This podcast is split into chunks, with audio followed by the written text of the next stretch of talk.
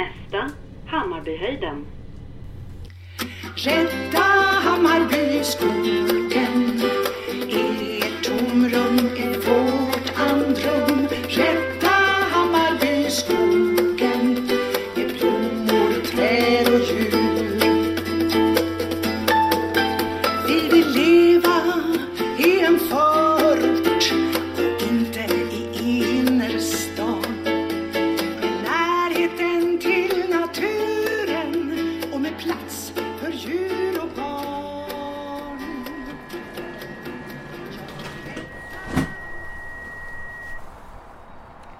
Jag och hunden kliver av. Vi korsar Finn Malmgrens väg. Sen är vi framme. Mitt i Hammarbyskogen. Skogen som rör upp starka känslor. Vissa hävdar att skogen är ett andningshål och en extremt viktig del av förortsmiljön. Medan andra hävdar att skogen står i vägen för bostadsbyggande. Stockholms stad har tagit beslut om att förtäta Hammarbyhöjden. Man vill skövla stora delar av Hammarbyskogen och länka ihop Hammarbyhöjden med Hammarby sjöstad genom bland annat väg och bostadsbyggande. Jag vill ta reda på om skogen verkligen är så viktig som vissa hävdar. Eller om det helt enkelt är så att det rent av är bra att skogen får ge plats åt fler bostäder i Stockholm. Men det är inte lätt. Det är en infekterad fråga. På ena sidan står bland annat Naturskyddsföreningen, naturforskare och gruppen Rädda Hammarbyskogen som med sitt engagemang lyckats samla ihop över 15 000 namnunderskrifter mot förtätning av skogen. På andra sidan står bland annat Stockholms stad och gruppen Ja till förtätning av Hammarbyskogen och Björkhagen som menar att Stockholm står inför stora bostadsutmaningar och att det är bra att delar av skogen får ge vika för bostäder, arbetsplatser, butiker och centrumverksamhet. En sak vet jag i alla fall. Gruppen Rädda Hammarbyskogen tänker inte ge sig. De tänker kämpa till sista droppen för att Hammarbyskogen ska bli ett naturreservat.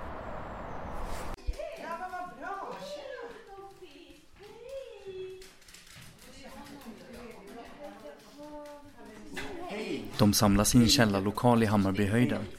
Varje onsdag i tre års tid har de samlats här.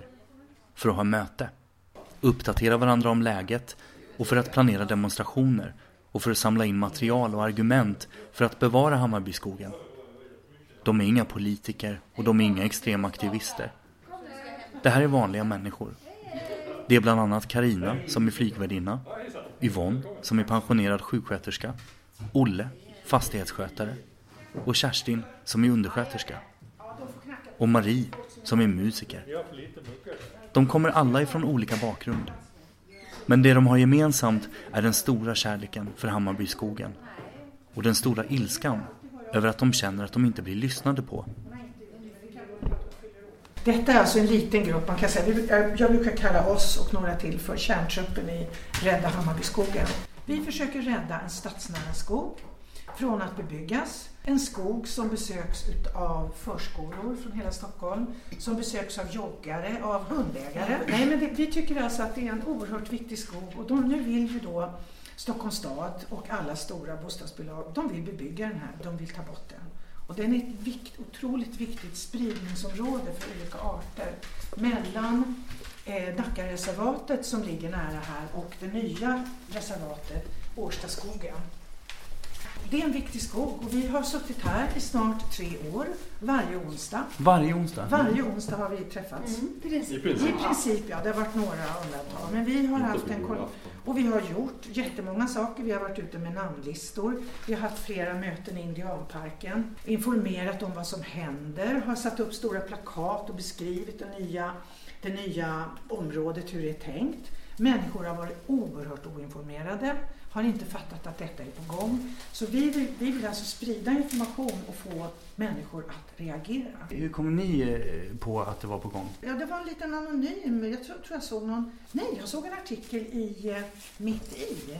Där det var en intervju med Linda Pallo som då var handläggaren för det här området. Och då hade de en information i Markuskyrkan. Och där träffades vi och då startade Karina omedelbart Facebookgruppen Rädda Just det. Hammarbyskogen. Den föddes då. Den föddes Ja, visst. Hur många medlemmar har den Har Facebookgruppen? vi? Vi har väl ett över dryga tusen i alla fall. Och vi har, när det gäller namnunderskrifter så har väl vi i det här området runt sex, mellan 6 och 7 tusen underskrifter. Och sen ihop med Nytorps Gärde som har nu tror jag över 10 000. Mm. Så vi har väldigt många namnunderskrifter och känner också mm. Ett väldigt starkt stöd. Inte minst från förskolor och barnfamiljer. Människor har flyttat hit från Stockholms innerstad mm. för att deras barn ska få springa i skogen och bygga kojor. Mm. Och eh, sen så, ja, nu ska de ta bort det och så ska vi få hårdgjord yta och en bilväg som kommer bli en smitningsväg mellan Nynäsvägen och Hammarby, Hammarby sjöstad. Är, är skogen så viktig då? Ja, den är jätteviktig. Varför då? Jo, för att till exempel om man tänker så här att vi har en biologisk mångfald som är fruktansvärt utmanad.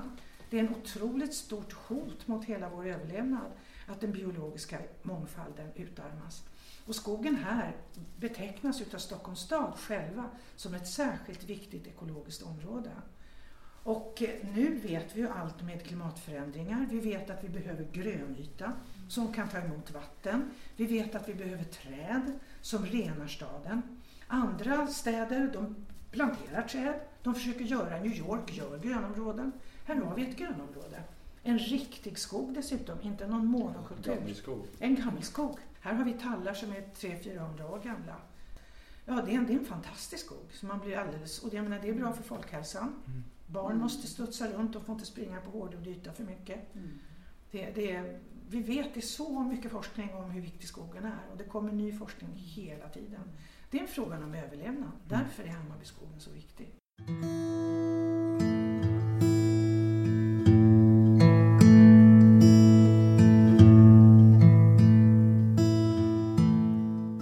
Jag ringer upp Cecilia Boldeman, som är docent i folkhälsa vid Karolinska institutet, för att fråga henne om vad hon anser händer när naturområden får ge vika för bostads och vägbyggande.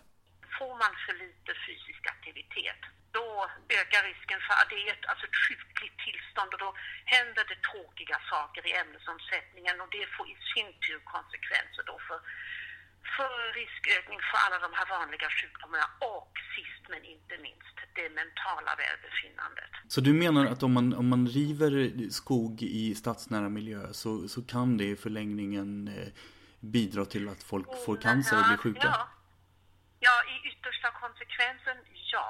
Alltså eftersom det är inte roligt att röra sig ute. Alltså menar man kan promenera längs en starkt trafikerad väg men luften är skitig mm. och det bullrar och det är väldigt ostimulerande när det är bara grått och trist och äckligt och jävligt då där man går. Utan det måste ju vara stimulerande att vara ute. Och jag är alltså, det måste jag helt öppet erkänna, jag tycker om bilar och jag tycker inte man ska förbjuda dem. Men man ska bygga på ett sätt att barnen har första tjing. Mm. Alltså jag tycker bilarna ska vara välkomna men då är det eh, sån här trafiklugnande arkitektur som gäller, rondeller och fartbulor, att det är där barnen rör sig ska det inte gå att köra fortare än 10 kilometer i timmen. Och människan behöver grönska och människan behöver utrymme och spontan fysisk aktivitet. Alltså att inte människor hänvisas till att bli aktiva soffpotatisar, alltså typ sitter stilla och eh, sen tränar de två gånger i veckan. Okej, okay, det är bättre än ingenting, mm. men det är den här konstanta rörelsen som är viktig. Medelintensiv rörelse, det är det barnen behöver. Men vad tycker du, vad tycker du spontant och personligen om att man, eh, att man river de här, eller skövlar de här stadsnära skogarna? Ja, Stockholm de är desperata. Det behövs mera bostäder. Och eh, då kan man alltså på en, en vettig medelväg skulle kunna vara att man bygger väldigt, väldigt skonsamt och försiktigt och räddar ut så mycket grönska som det bara går och att man, om det nu ska vara en bilväg, att man bygger den lite snirklig och knirklig och anpassar bilvägen till den befintliga naturen. Till naturen som redan är där tror jag det går bra alltså. Och då är det inte fråga om skövling och sen måste man kolla med Naturvårdsverket om det är alltså nu en liten speciell sorts groda eller padda eller några sådana här arter som, som är värdefulla att rädda habitatet åt. Mm. Eh, men också där tror jag det borde finnas en medelväg. Att det inte är att man, eh, jag tror kollision då, då blir man bara överkörd pang bom. Men att man serverar den här aptitliga varianten att bilarna får visst komma in men på naturens och på habita- habitatets villkor så att säga. Tycker du att man gör det idag? När man, eh, tar man hänsyn Nej, till... absolut inte. Nej, absolut inte. Absolut inte. Det börjar väl, insikterna börjar väl krypa på.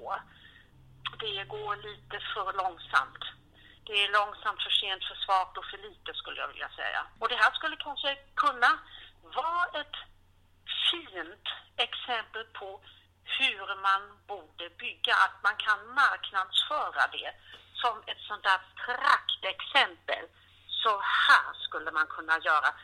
Skapa en fin kompromiss mellan det här skriande behovet på bostäder och samtidigt bevara så mycket grönt som möjligt och smyga in trafikleder efter naturen och barnens behov. Visar man en förståelse för den desperata situationen som Stockholm befinner sig i och läget är desperat, världen tränger sig på och så är det bara och vi blir fler och fler människor. Så att, eh, men, men, Men vad händer om, vad händer om politikerna inte lyssnar på, på er forskare till exempel? Ja, då är det inte mycket man kan göra, men då får alltså jag menar, prognoserna är ju inte goda. Det kan man ju lugnt säga. Det är alltså, man kan också säga i sammanhanget att den här förskrivningen av psykofarmaka Mm. ökar eh, nästan exponentiellt, bland till och med bland barn Mm. från 5 till 14 år ökar förskrivningen av antidepressiva. Och du tror att det kan ha ett samband med att, att de inte får röra sig? Det är min hypotes, men ingen har någonsin tittat på det. Men det är min hypotes och vad man däremot vet, det är att grönska dämpar ADHD-symptom hos barn. Och att det i sin tur också är relaterat till psykisk ohälsa. Så det vet man. Finns det grönska runt omkring och barnen finner stimulans i utemiljön och sådär, då eh, dämpar det ADHD-symptom. Vi hör Ronny Fors som sitter i grönområdesgruppen för Naturskyddsföreningen i Stockholm. det är viktigt med grönområden just att, att, att de hänger ihop, i alla fall någorlunda hänger ihop så här i, i stan. Liksom, att, eh, att de inte är helt eh, avklippta, avskurna från varandra. Varför är det viktigt? Ja, om vi vill att de här områdena ska behålla sin biologiska mångfald, alltså rikedom på, på, på växter och djur, så är det viktigt att arterna kan sprida sig mellan olika områden. Isolerade grönområden, de, de tappar eh, arter med tiden. Politikerna har koll på, på miljömålen och, och, och sådär. Ja, det, det är en annan sak. Det är en annan sak. Liksom. Eh, de, de kan ju besluta om saker eh, som låter bra och eh, sen, sen kanske de inte alltid förstår vad det här innebär i förlängningen. Så det är ett ganska vanligt fenomen tyvärr att, att eh, den här kunskapen om vad som krävs för att nå miljömålen inte riktigt finns. Men vad tycker du, vad tycker du att Stockholms stad ska göra? För, för, för det behövs ju bostäder. Mm, mm. Vad är ditt förslag? man måste vara noggrannare med vad man väljer att bygga och titta ännu mer på att kan vi utnyttja eh, redan bebyggd mark än, ännu mer. Parkeringshus och liknande. Finns det något intresse från, från politikernas sida? Tar de information från Naturskyddsföreningen till exempel? Ja, eh, jo, men de, eh, de lyssnar väl och så har jag väl känslan av. Men, hur mycket de tar till sig, det, det vet jag inte riktigt. Och, ja, man förstår att de är under väldigt stor press att få fram bostäder och så. Det är väldigt tryck på det. Det, det, det förstår jag. Men, eh, men eh, det, det är svårt att säga så här, hur, hur mycket vi når fram så att säga, med, med våra argumentation. Det, det, ja, jag kan inte riktigt, riktigt hur jag ska svara på det faktiskt. Måns Jonasson är ett namn som flera gånger dyker upp i min research. Han är en stark förespråkare för förtätning och han är aktiv i debatten kring Hammarbyskogen, bland annat genom insändare och blogginlägg. Han ser inga större problem att stora delar av skogen kan komma att försvinna till förmån för bostäder. Vi behöver massor av bostäder. Det tror jag inte någon kan säga emot. Det som vi istället bråkar om är ju lite var de här bostäderna ska byggas och på vilket sätt. Där de här bevarargrupperna som, som till exempel de som vill rädda Hammarbyskogen ofta hänvisar till att man bör bygga bostäder från stadskärnan. Och där sådana som jag tycker att det är bättre för miljön, det är bättre för staden och det är bättre för människorna om vi bygger tätt och bygger riktig stad. Men Stockholms stad har ju själva sagt att Hammarbyskogen är ekologiskt viktig. Ett område är ekologiskt viktigt får man då väga mot hur viktigt är det att vi kan bygga nya bostäder nära staden. Eh, att inte bygga i Hammarbyskogen skulle naturligtvis betyda att de bostäderna måste byggas någon annanstans. Och då är frågan om vi bygger de bostäderna längre bort från staden, vad det innebär ekologiskt med till exempel ökad biltrafik och ökade reslängder och sådana saker. Mm. Så det är inte så enkelt som att all mark som är ekologiskt viktig är värd att bevara. Men jag pratade med en, eh, en forskare på Karolinska institutet som, eh, som är forskare i folkhälsa. Och hon säger att, att riva stadsnära skog är inte bra för att det påverkar folkhälsan och det, det påverkar det ekologiska kretsloppet. Ska man inte lyssna på henne då? Hon är ju ändå forskare. Jo, det absolut man ska göra. Man ska absolut lyssna på forskare och det får man ju ta med liksom, när, man, när man utreder vilka områden man ska bygga på så är det precis den typen av synpunkter man ska väga in.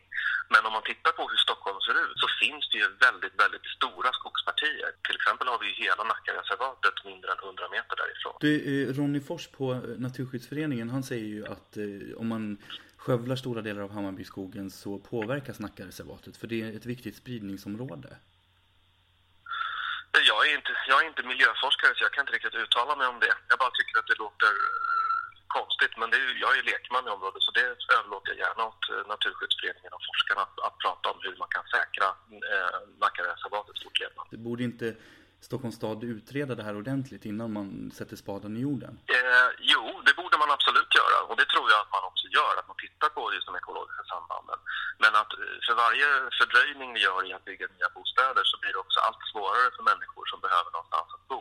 Eh, att allting handlar ju någonstans om för och emot och vad som är viktigt. Om man, man tycker att det är viktigare med eh, skog än med bostäder i kollektivtrafiknära lägen, då får man tycka det. Men jag tycker inte det. Jag tycker att bostäder och stad är viktigare där människor bor. Hela idén bakom detta är ju såklart att om man koncentrerar människor till en tät stad så kan man lämna mera miljö utanför staden eh, orörd, vilket är bättre för miljön och skogen och alla egentligen. Enligt vem är det bättre för alla? Jag kan inte nämna några specifika forskarrapporter som säger just detta, men det finns en ganska stor växande miljörörelse bland i den yngre generationen. Till exempel så har Miljöpartiet alldeles nyligen på sin kongress antagit just detta att den, den täta staden är bättre för miljön därför att det stora hotet mot miljön för oss människor är eh, växthuseffekten. Att minska beroendet av resor för att bygga en riktigt tät stad är helt enkelt bättre för växthuseffekten. Eh, men representanter från eh, Rädda Hammarbyskogen då till exempel menar att, att det går att bygga på andra platser. Och de hänvisar till en rapport från, från Länsstyrelsen. Eh, där det enligt dem då finns 8000 markanvisningar i Stockholmsregionen som, man skulle kunna, som skulle kunna bli 47 000 bostäder. Kan man inte bygga på de ställena och låta Hammarbyskogen vara? Det kan man göra och det kommer man göra också. Jag tror att det är väldigt få markanvisningar som det inte kommer att byggas på. Det där är en siffra som, som folk slänger sig väldigt mycket med, att det finns en massa markanvisningar som ingen bygger på. Men det är inte riktigt sant. De allra flesta markanvisningarna eh, ligger inte i Stockholm. Och de som ligger i Stockholm, de eh, är ofta under överklagande och under utredning, precis som Hammarbyskogen till exempel. Det är alltså inte bara att sätta igång och börja bygga, utan det är någon som har klagat. Om vi ska kunna lösa den här bostadskrisen, om staden ska kunna växa på ett organiskt och bra sätt och det ska kunna bli en bra stad för framtida stockholmare, då måste vi fatta vissa liksom, obekväma och obehagliga beslut för vissa. Till exempel kan inte alla skogspartier finnas kvar. Du är administratör för Facebookgruppen Ja till förtätning av Hammarbyhöjden och Björkhagen. Eh, och i beskrivningen av den gruppen så står det att ni vill föra en positiv och konstruktiv dialog för att lyfta området kring Hammarbyhöjden bland annat.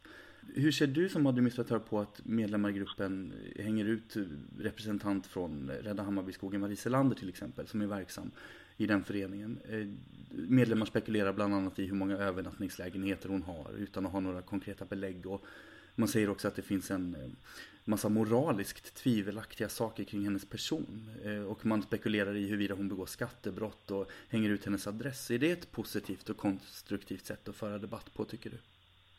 Nej, det tycker jag är tråkigt. De där senare sakerna känner jag inte igen. Den här diskussionen om övernattningslägenheter kommer jag ihåg. Mm. Där var det ju flera i gruppen som också uttalade sig och tyckte att det var en onödig diskussion. Och jag håller med, det är, det är inte konstruktivt och det är inte särskilt bra. Eh, ser jag sånt så försöker jag städa det. Jag gillar att angripa mina motståndare med argument och med humor. Men jag tycker inte om när det blir tangerar personlig förföljelse på det där sättet.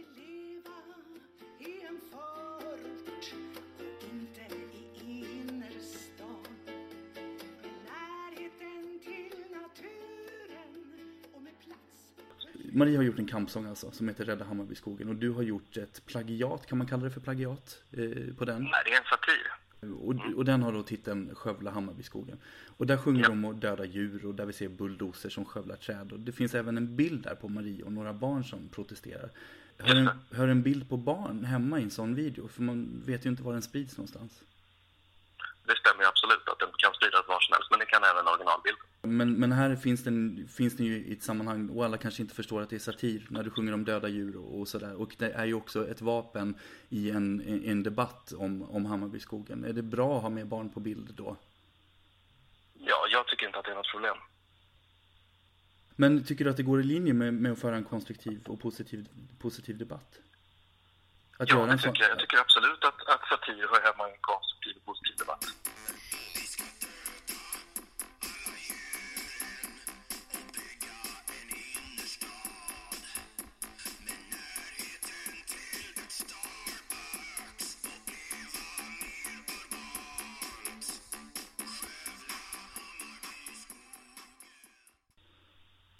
Att det framförallt är tråkigt när man inte vill föra en debatt. Och jag var ju tidigare medlem i gruppen Rädda just så att jag ville föra en diskussion om de här frågorna. Men jag blev ju utkastad därifrån efter den där sången när de tyckte att de hade fått nog av mig. Och det kan man väl respektera. Jag tycker det är tråkigt, men jag kan förstå att de inte vill att jag ska vara med i gruppen. Men det som jag däremot tycker är tråkigt är när de fortsätter att prata om mig när jag, och om mina åsikter utan att jag har möjlighet att, att försvara mig. Om 20 år när de där husen står där så tror jag att eh, liksom, vare sig jag eller Marie Selander kommer att tänka särskilt mycket på den här fejden för då kommer det att vara överspelat. Rädda Hammarbyskogen har ju tillsammans med Rädda Nytorps Gärde samlat ihop eh, drygt 17 000 namnunderskrifter. För mig så är inte ett antal underskrifter eh, liksom signifikativt för frågan. Därför att det är väldigt, väldigt lätt tror jag att få folk att skriva på en protestlista mot liksom, förstör inte vår skog, förstör inte vårt gärde. Det här, de flesta som skrivit på den där listan har naturligtvis inte satt sig in i frågan. De har inte funderat på vad alternativet Så att jag tror att om jag ska liksom börja samla in namnunderskrifter som handlar om att vi vill ha flera bostäder i Stockholm så tror jag att jag kan få fler än 17 000 namn. Men det känns liksom irrelevant någonstans. Fast du säger att många kanske inte har satt sig in i frågan. Om man tittar på hur man röstade i valet till exempel i, i det här området så är det många som röstar på partier som, eh, som har uttalat att de inte vill eh, bebygga Hammarbyskogen. Är inte det att sätta sig in liksom, och göra sin plikt som medborgare? Jo, det tycker jag absolut det. Det är klart att det finns de som sätter sig in i frågan. Jag bara tror inte att alla 17 000 namn på den här listan vet exakt hela bakgrunden till och varför de skriver på eller vad de skriver på för någonting. Mm. Och det tror inte jag att det är särskilt kontroversiellt att påstå det. Jag tycker inte att man ska förkasta att de har samlat in 17 000 namnunderskrifter. Det är bra gjort och det visar ju på att det finns ett starkt engagemang i frågan. Vi är tillbaka i källarlokalen i Hammarbyhöjden där gruppen Rädda Hammarbyskogen har sitt onsdagsmöte. Branschen vill inte. Alltså jag tror att byggbranschen vill bygga här där de får sina 18-20% avkastning. Och de har så stort inflytande så att det är de som bestämmer hur staden ska se ut. Det är naturligtvis bostadsbolagen som vill bygga här för här får de störst vinst, de tjänar mest. Och det är klart, de är stora företag, de ska göra vinst. Men någonstans så måste man ju ha en bostadspolitik också. Alltså man, man, har, man vill ha en avkastning på, på 20 procent på investerat kapital. Då. Och det är eh, någonstans mellan 18 och 20 procent. Och det är, det är ju inte så många företag som kan, kan, kan förvänta sig det på investeringskapital. Så att man, alltså, man är bortskämd med att tjäna väldigt mycket på allt, allt man investerar och bygger. Och, och man kan inte tänka sig att bygga få en mindre liksom, vinstmarginal. Det här blir inte de bostäderna vi behöver. Problemet är ju att det är inte politikerna som styr bostadsmarknaden, det är liksom byggbolagen. Det, finns, det är den här nyliberala idén att marknaden fixar allt. Men alltså vi vet marknaden fixar inte alls. Vi ser vad som har hänt. Vad är ni rädda för? Jag är jätterädd för att skogen försvinner. Jag vågar knappt gå igenom här och tänka på att det här får inte försvinna med alla bergknallar och den här fantastiska blandskogen. Där det finns alltså där det, ja, det finns massor med olika ädelträd. Det är, det, den är så levande. Så Det som jag- gör mest ont det är ju bara det att det här är, försvinner den här så kan vi ju aldrig, aldrig, Mm. aldrig få tillbaka det här. Det går ju aldrig att återskapa det. Det är det, det är kört. Mm. Forever, ever, ever. Och det är det som Ja. gör så ont alltså, med en sån här fantastisk skog. Ja, och det går inte, att går inte att bygga en sån här miljö som är så fantastisk omväxlande och som älskas av så många. Det går ju inte. För- Förstör de det så är det liksom kört. Ja, men det som jag också är, är, är rädd för det är det att om man klipper av det här, dels så får det ju konsekvenser för, för, för Årstaskogen. Men, men sen om man, man då klipper av det och, och bebygger det här, då har vi förlorat kontakten, den här, den här vardagskontakten med skogen. Den har, den har gått förlorad för, för den, här, den här stadsdelen här. Vi vet ju att människor tillfrisknar fortare i skogen. Mindre mediciner och, och tillfrisknar snabbare. Alltså det är jätteviktigt. Och allt det här som ni pratar om har ni ju lagt fram eh, till, till politiker och tjänstemän. Varför har det inte hänt någonting? Ja. ska du fråga dem. Ja, fråga dem. För att vi, har, vi har gjort allt som står här. Alltså, vi har så mycket forskning i ryggen och forskare och liksom Nu säger det stöd. så att de inte har någon makt överhuvudtaget i byggbolagen och Ja, handelskammaren. de och har makten men de, lä- de lägger ut den på entreprenad. De lämnar Ja. över makten till, till byggbolagen. Vad har ni att säga till, till de som tycker att ni eh, dricker örtte och har fjällräven-ryggsäckar? Och de, det är de motståndare som tycker att ni är löjliga. Det här kan vi aldrig få tillbaka. Aldrig någonsin. Det är ju en kunskapskälla tycker jag som försvinner också. Om man bygger bort det här.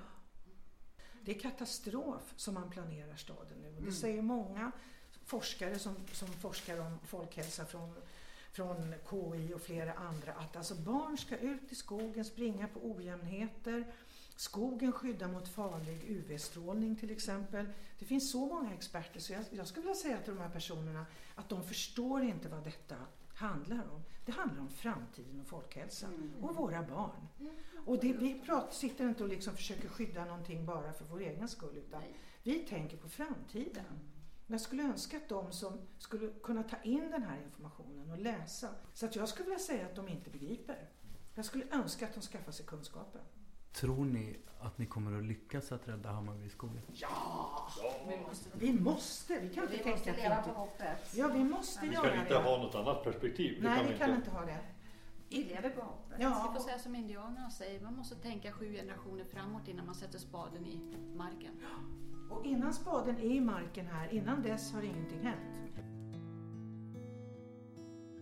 Jag lämnar Marie, Kerstin, Karina, Yvonne och Olle och beger mig hemåt, ut i regnet. Nästa vecka ska de träffas igen, som de gjort varje onsdag i tre år. Och då fortsätter kampen mot byggherrarna, förtätningsförespråkarna och kommunpolitikerna. Men de är inte ensamma.